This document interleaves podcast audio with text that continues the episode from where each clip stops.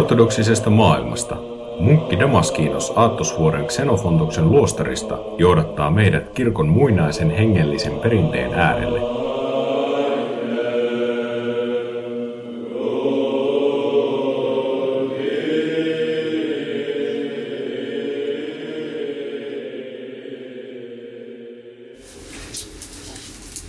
Jatketaan Filokaliasta pyhyttäjä Antonius Suuren opetuksista ihmisen luonteesta, joista olemme käyneet yhdeksän edellistä läpi. Jatketaan kymmenennestä eteenpäin. Jos joku on rikas ja jalosukuinen, mutta häneltä puuttuu sielun sivistys ja hyveellinen elämä, on hän oikein ajattelevien mielestä onneton. Sen sijaan se, jonka kohtalona on olla köyhä ja orja, jos vain hänen kaunistuksenaan on sielun sivistys ja hyveellisyys, on onnellinen. Samoin kuin muukalaiset eksyvät maanteille, niin nekin, jotka hylkäävät hyveellisen elämän, tuhoutuvat himojen eksyttäminen.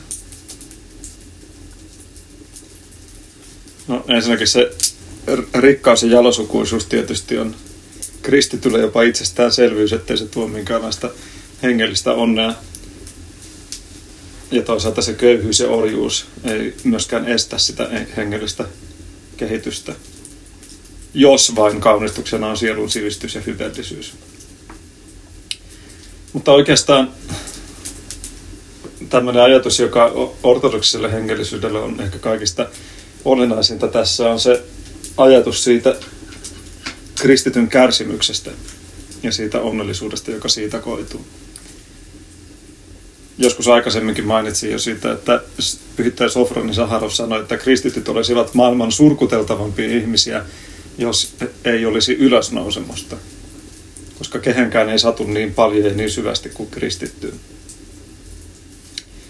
Ja tämä on oikeastaan se kristinuskon viesti. Jos me luetaan evankeliumia, niin Vuorisaarnissa autuuden lauseessa, mitä autuus siis tarkoittaa, se kreikan sana makarios, joka siinä on taustalla, tarkoittaa onnellista.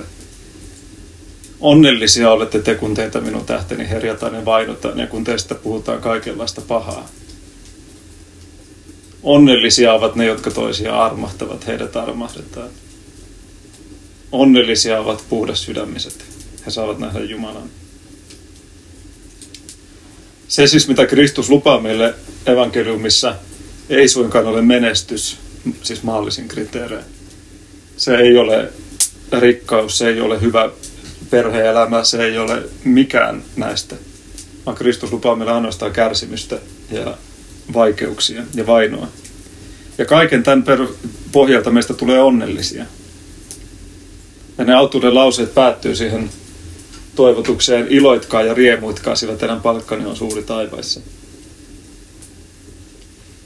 Ja tämä, koko tämä niin kuin köyhyyden ja kärsimyksen kautta onnellisuuteen pääseminen on se ortodoksisen hengellisyyden ydin. Ja sen takia ortodoksisuus on niin kaukana kuin voi olla – kaikenlaisesta menestysteologisesta ajattelusta, jota nykyään niin kuin protestanttisessa maailmassa, erityisesti vapaissa suuntauksissa, on jonkin verran esiintynyt. Siis sitä, että Jumalan siunaaminen tarkoittaa sitä, että saadaan hieno auto ja hieno perhe ja menestytään taloudellisesti yritysmaailmassa. Sillä ei ole mitään tekemistä sen kanssa, onko meidän sielumme sivistynyt ja onko meidän elämämme hyveellinen ortodoksisen kirkon traditio on täynnä pyhiä, jotka kärsivät. Me yhdistetään niitä, jotka ovat kuin jobeja siinä kärsivällisyydessä. Kreikan kielessä on jopa itse asiassa adjektiivi, jota sanotaan, että jollakin on jobilainen kärsivällisyys. Ja se tarkoittaa nimenomaan sitä, että kestää Jobin tavoin ne kaikki menetykset, joita tulee. No, Jobin kirjassa on tietysti kun Job menettää ensin kaiken ja sitten hän käytän sisäisen paininsa Jumalan kanssa, niin Job palkitaan siinä lopussa vielä useammilla lapsilla ja vielä suuremmalla menestyksellä. Mutta meidän ei tule lukea sitä niin karikatyyrimaisesti, että silloin kun me menetetään jotain konkreettista, Jumala palauttaa meille jotain konkreettista. Vaan se, mitä Job sai vieläkin enemmän, oli nimenomaan sitä sielun palkintoa sielun hyvyyttä.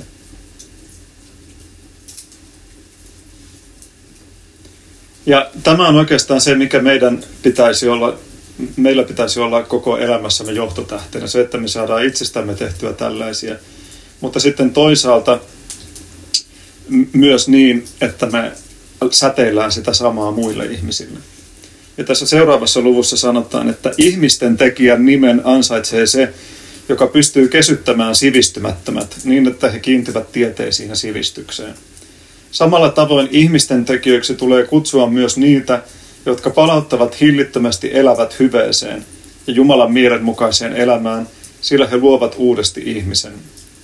Sävyisyydessä ja itsehillinnässä on sielun, ihmissielun onni ja hyvä toivo. Meidän pitää siis oppia jotenkin säteilemään sitä inhimillisyyttä. Meidän pitää tehdä muista ihmisistä ihmisiä. Eräs ortodoksen luostari Ikumeni aikoinaan sanoi mulle, että Ikumenin tärkein tehtävä on tehdä munkeistaan ihmisiä.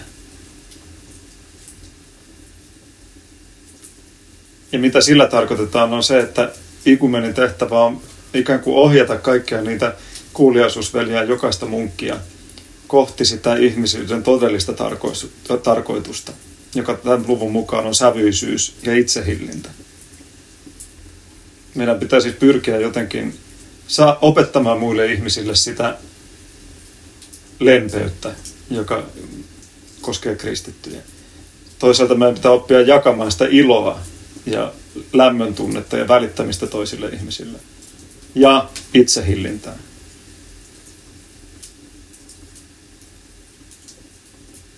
Ihmisen tulee todellakin oikein koulia luonnettaan ja elää elämänsä nuhteettomasti. Kun joku siinä onnistuu, hän ymmärtää vaivatta jumalallisia asioita. Sellaisesta näet, joka kaikesta sydämestään uskolla kunnioittaa Jumalaa, sellaisesta Jumala huolehtii, niin että hän pystyy hillitsemään vihan ja intohimon. Kaikki paha on nimittäin lähtöisin vihasta ja intohimosta.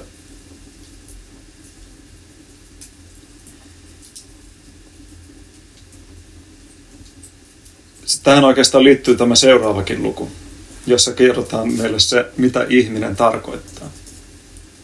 Ihmisen nimen ansaitsee vain se, joka on viisas tai se, joka ottaa vastaan ojennuksen. Se, joka kieltäytyy tekemästä parannusta, on epäihminen, sillä tuo kieltäytyminen on epäinhimillistä. Tällaisia ihmisiä on vältettävä. Ne, jotka elävät tyytyväisinä pahuudessa, eivät voi päästä kuolemattomien joukkoon. Se siis, mikä tekee meistä ihmisiä, on se, että ensinnäkin me osataan olla viisaita. Palataan kohta siihen, mitä viisaus tarkoittaa. Mutta toisekseen meidän pitää olla valmiita ottamaan vastaan ojennusta.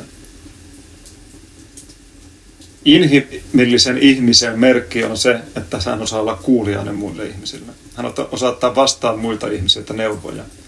Hän osaa ottaa vastaan muilta ihmisiltä nuhteita.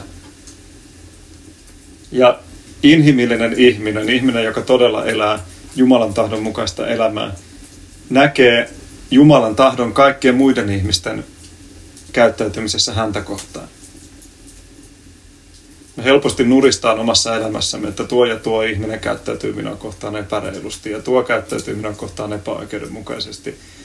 Kun sen sijaan meille olisi hengellisesti paljon hyödyllisempää se, että me nähtäisi kaikki se epäreilutakin tuntuva käytös Jumalan tahdon ilmaisuna meitä kohtaan. Ja sitä se todellisesti onkin, jos me suhtaudutaan siihen niin. Jumalan kaitselmus tarkoittaa sitä, että hän kääntää kaikki vaikeudetkin meidän hyödyksemme, jos me niin halutaan itse. Meidän pitää ikään kuin suostua siihen, että Jumala kaitselmuksessaan järjestelee näitä asioita. Sen sijaan ihminen, joka ei suostu kuuntelemaan muita ihmisiä, on epäihminen – Appa Doroteos sanoo, että ihmisen ei tule koskaan luottaa omaan ymmärrykseensä. Ja siihen ortodoksinen kirkko meitä aina rohkaisee. Se ei tarkoita sitä, että me oltaisiin jotenkin täysin tahdottomia robotteja, vaan se tarkoittaa sitä, että meillä pitää olla luottamusta. Jos me luotetaan ainoastaan omaan ymmärrykseemme, niin me ei luoteta kenenkään muuhun. Mikä tarkoittaa sitä, että me ei todellisuudessa luoteta edes Jumalaan. Mutta silloin kun me opet- opetellaan olemaan luottamatta ainoastaan siihen omaan ymmärrykseemme, me opetellaan luottamaan muihin ihmisiin. Silloin kun me vaalitaan tätä luottamuksen tunnetta sisimmässämme, niin me opitaan luottamaan myöskin Jumalaan. Niin kuin kaikissa hengellisen elämän asioissa, pienistä asioista syntyy suuria.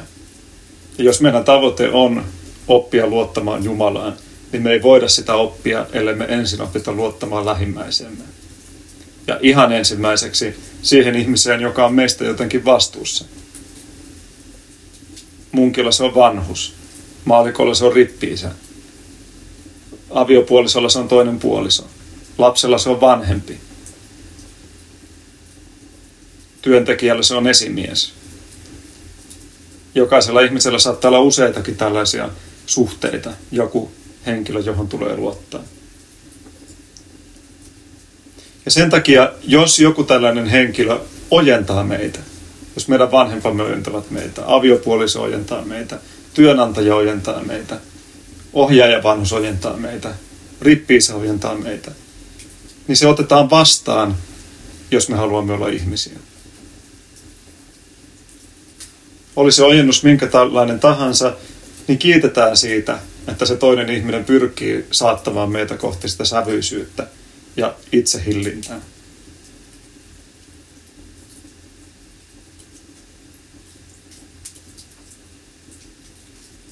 Mutta tässä sanotaan, että se ihmisen nimen ansaitseminen tulee kahta eri kautta. Toinen on se, että suostuu ottamaan vastaan toisilta sen ojennuksen. Ja toinen on se, että on viisas. Ja mitä se viisaus tarkoittaa? Tähän viittaa seuraava luku.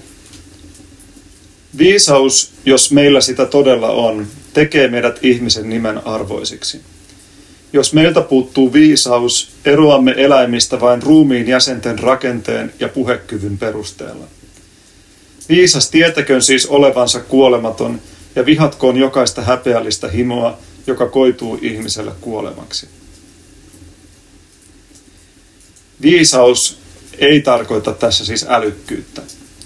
Tässä itse asiassa mielenkiintoista on se, että sanotaan, että jos meiltä puuttuu viisaus, niin eroamme eläimistä vain puhekyvyn perusteella.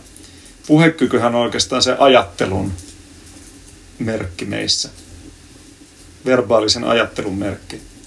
Ja sekään ei ole se, joka tekee meistä jotenkin jumalallisia. Se ei ole se, mikä tekee meistä erityisiä ja viisaita ja älykkäitä hengellisessä merkityksessä. Viisaus ei ole maallista älykkyyttä.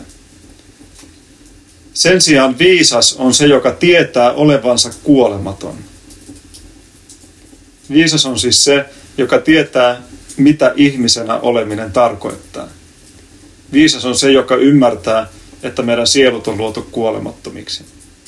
Viisas on se, joka ymmärtää, että kuoleman jälkeen ei ole katumusta. Viisas on se, joka ymmärtää, että kuoleman jälkeen meidät on luotu kasvamaan aina vain lähemmäs Jumalaa ja hänen kaltaisuuttaan.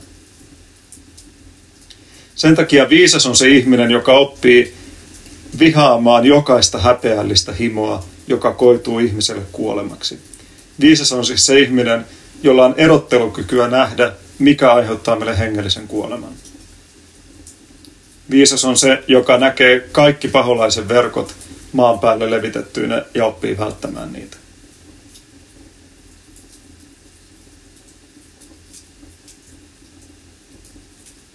No, miten me voidaan saavuttaa tällaista viisautta? Siihen ei ole mitään muuta vastalääkettä kuin se himojen yleinen vastalääke, nimittäin hyve. Hyveiden harjoittaminen. Jokaisen käsityöläisen taito tulee näkyviin hänen työstäessään materiaalia, muokkasipa hän sitten puuta, kuparia, kultaa tai hopeaa.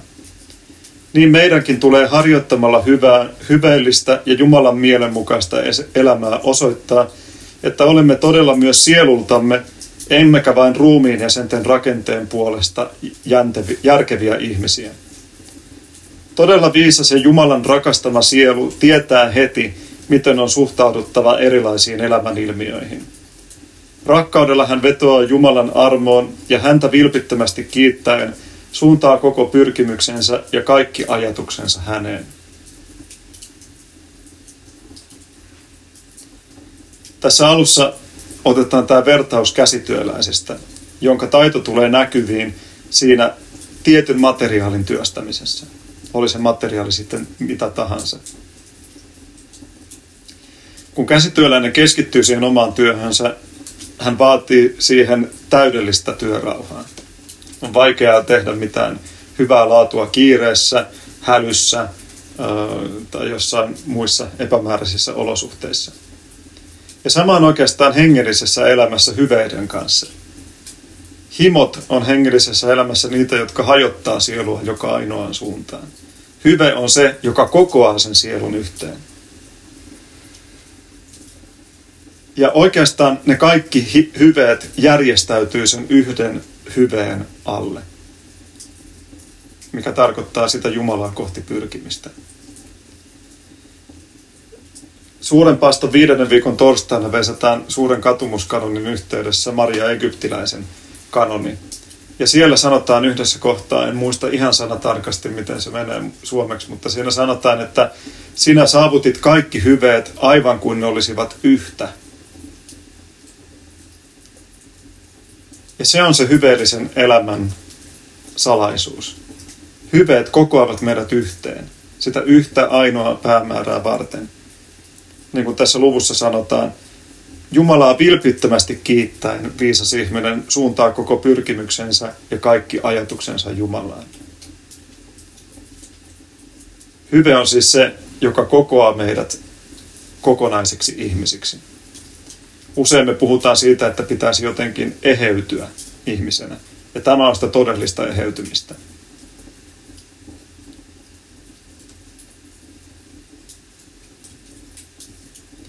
Ja tätä hyveen harjoittamista varten meidän pitää vaalia sitä arvostelukyvyn tärkeää armolahjaa. Niin kuin perämies tähystellen ohjaa laivaa niin, ettei se törmää kariin tai kallion kielekkeeseen, samoin nekin, jotka pyrkivät viettämään hyveellistä elämää, tähystelkööt huolellisesti, mitä heidän on tehtävä ja mitä kartettava.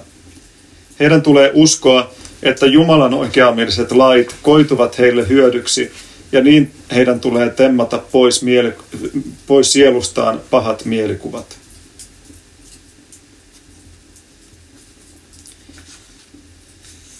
Sen arvostelukyvyn saavuttaminen olisi haastavaa, jos meille ei olisi annettu siihen jotain apuvälineitä. Ja meille on annettu ne apuvälineet. Nimittäin Jumalan oikeamieliset lait.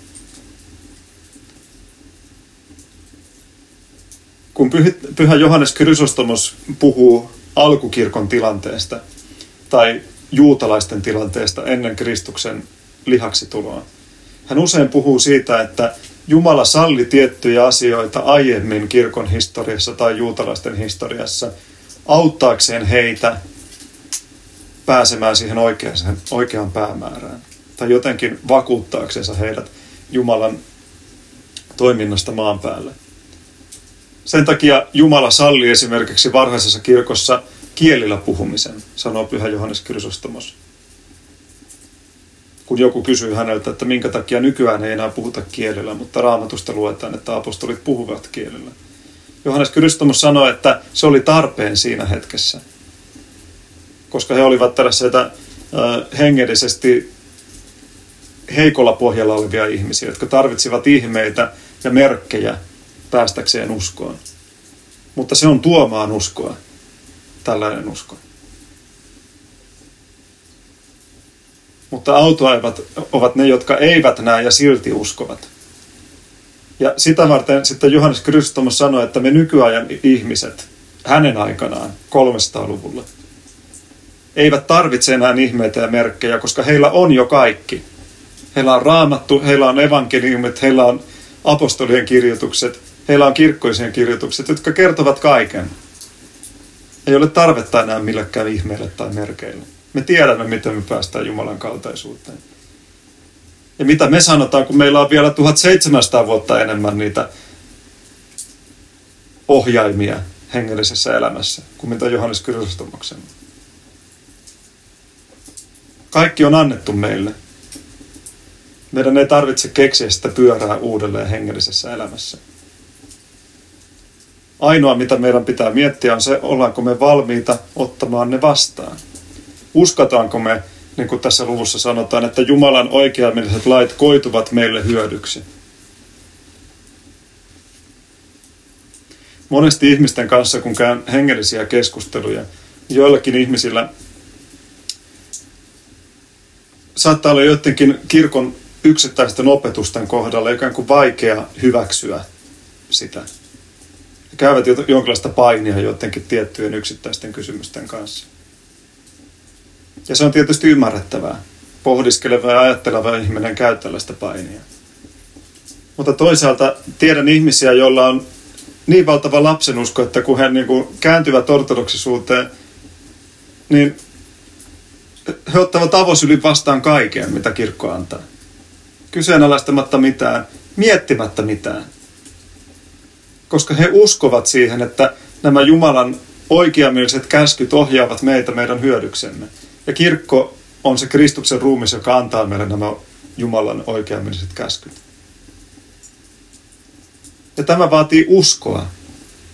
Se ei vaadi vakuuttelua. Se ei vaadi loogista ajattelua. Se ei vaadi perusteluja, argumentointeja. Se vaatii vain ja ainoastaan uskoa. Ja tällä uskolla, niin kuin tässä luvussa sanotaan, me pystytään tempaamaan pois sielustamme pahat mielikuvat. Koska ne pahat mielikuvat ovat nimenomaan niitä, jotka ajavat meitä siihen analysointiin ja debatointiin ja argumentointiin. Ja me jäämme sitten jumiin niiden omien ajatusten kanssa.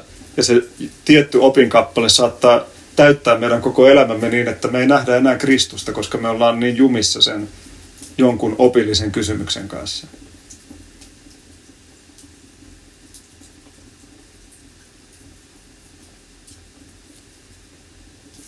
Kuten perämiehiä ja vaununajajia auttaa harkinta ja tarkkaavaisuus pääsemään määränpäähän. Samoin on niidenkin, jotka pyrkivät elämään oikein ja nuhteettomasti, mietittävä ja tarkoittava, miten eläisivät hurskaasti ja Jumalan mielen mukaisesti. Sillä se, joka tähän pyrkii ja uskoo siihen pystyvänsä, kulkee uskonsa johtamana kohti katoamattomuutta. Meidän ei pidä varoa ainoastaan niitä himoja ja niitä paholaisen ansoja, vaan meidän pitää myös katsoa, missä me voisimme tehdä lisää. Hengellinen elämä ei ole jahkailua, ja se ei saa olla jahkailua. Se ei saa olla sitä, että no ei se haittaa, että tänään en tehnyt sitä, että huomenna voin tehdä tämän. Ei, vaan hengellisessä elämässä pitää aina aloittaa alusta. Aina sillä samalla innolla. Aina kiiruhtaa. Koska kristityn elämä on kilpakenttä, niin kuin kirkon tekstissä niin monta kertaa sanotaan kilpakentällä, jos jää tulee makaamaan, häviää. Meidän pitää taistella siellä hengellisellä areenalla kuin gladiaattorit. Koko ajan valppaina ja koko ajan pyrkien kukistamaan sen vihollisen. Ja miten me kukistetaan se vihollinen meidän hyveillämme. Ja sen takia todellisesti ihminen, joka on päässyt Jumalan läheisyyteen, kiiruhtaa tekemään hyvää, kiiruhtaa auttamaan muita, kiiruhtaa rakastamaan muita – kiiruhtaa rukoilemaan Jumalaa, haluaa olla palveluksissa tuntikausia, haluaa rukoilla Jeesuksen rukousta tuntikausia, haluaa paastata, koska hän tuntee sen ilon ja hän tuntee sen hyödyn, joka niistä kaikista koettaa. Sen sijaan, jos me napistaan sitä, että no onpa tämä liturgia pitkä ja onpa tämä kokoinen palvelus pitkä ja eikö tästä voisi lyhentää ja no en tänään jaksa lukea näitä kaikkia iltarukouksia, että lue vaan yhden niin silloin me ei kiirusteta tekemään sitä hyvää, jota meidät on tarkoitettu tekevän muille ihmisille. Jos me ei jakseta osoittaa ystävälle sitä vieraanvaraisuutta, joka me voitaisiin osoittaa, silloinkaan me ei kiirusteta hengellisessä elämässä eteenpäin. Ja se osoittaa sen, että me ei olla oikealla tiellä. Meidän tulee siis koko ajan pyrkiä ja yhtä aikaa meidän tulee uskoa pystyvämme tähän. Tämä on se toinen ongelma. Me kuvitellaan, että pyhyys on saavuttamattomissa. Me kuvitellaan, että hengellinen korkeus, jumaloituminen on meille jotenkin liian korkea tavoite. Mutta ei se ole. Jos meidät on kastettu, jos meidät on mirhalavoideltu, niin meillä on kaikki aseet pyhittyä. Meistä on, meillä on kaikki aseet ja keinot tulla jumaliksi. Ja jos me ei uskota tähän, niin me ei uskota Kristukseen. Me ei uskota Kristuksen lihaksi tulemiseen. Me ei uskota siihen, että Jumala oikeasti tuli ihmiseksi, jotta ihminen voisi tulla Jumalaksi.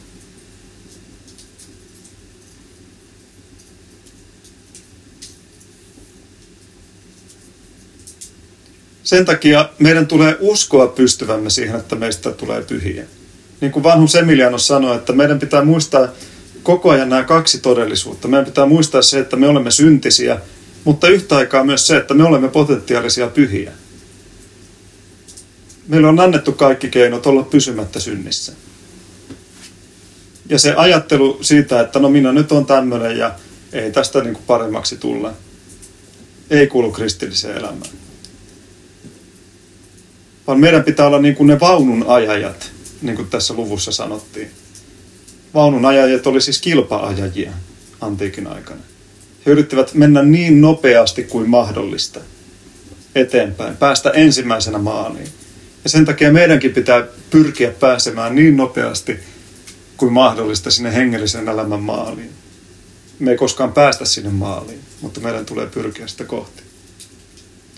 Ja sitä varten meidän pitää olla tarkkoja – tarkkaavaisuus auttaa meitä pääsemään sinne päämäärään, joka on katoamattomuus.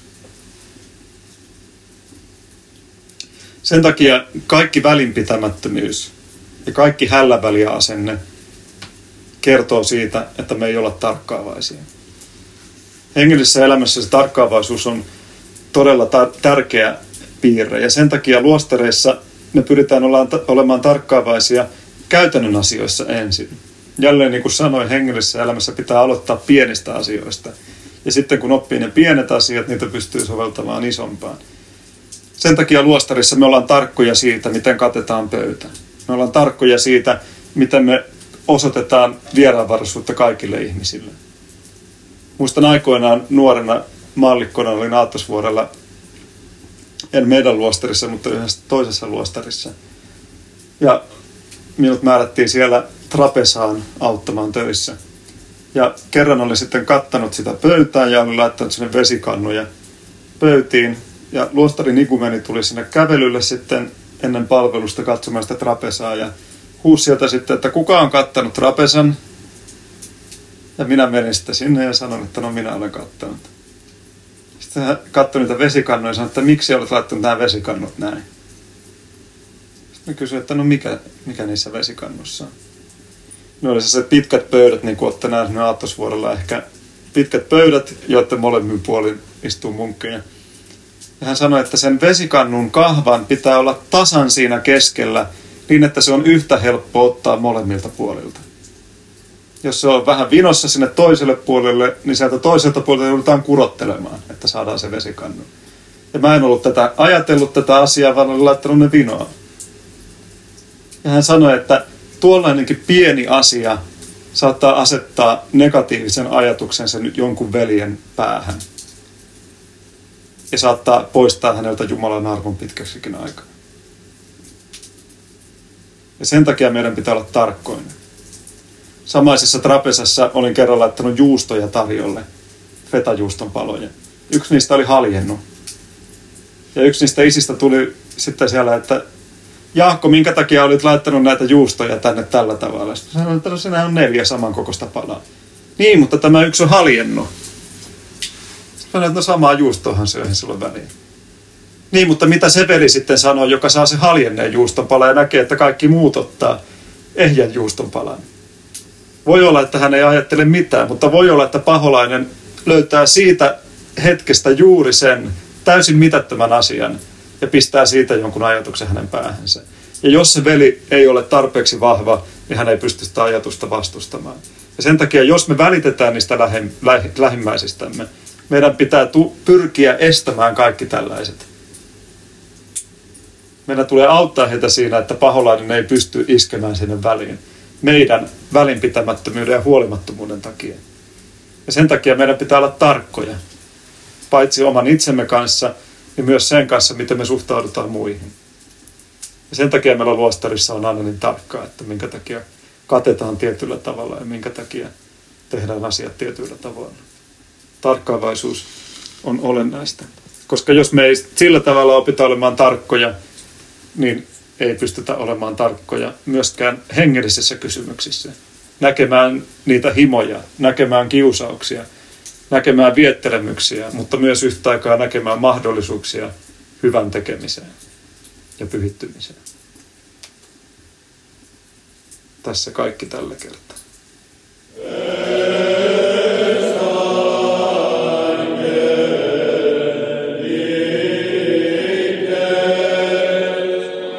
Kuunteli munkki Damaskinoksen lähetystä ortodoksisesta maailmasta. Kysymyksiä ja palautetta voi lähettää sähköpostitse osoitteeseen munkki.damaskinos.org.fi. Lisää kuunneltavaa ja luettavaa löydät osoitteesta ortodoksisesta maailmasta.blogspot.fi.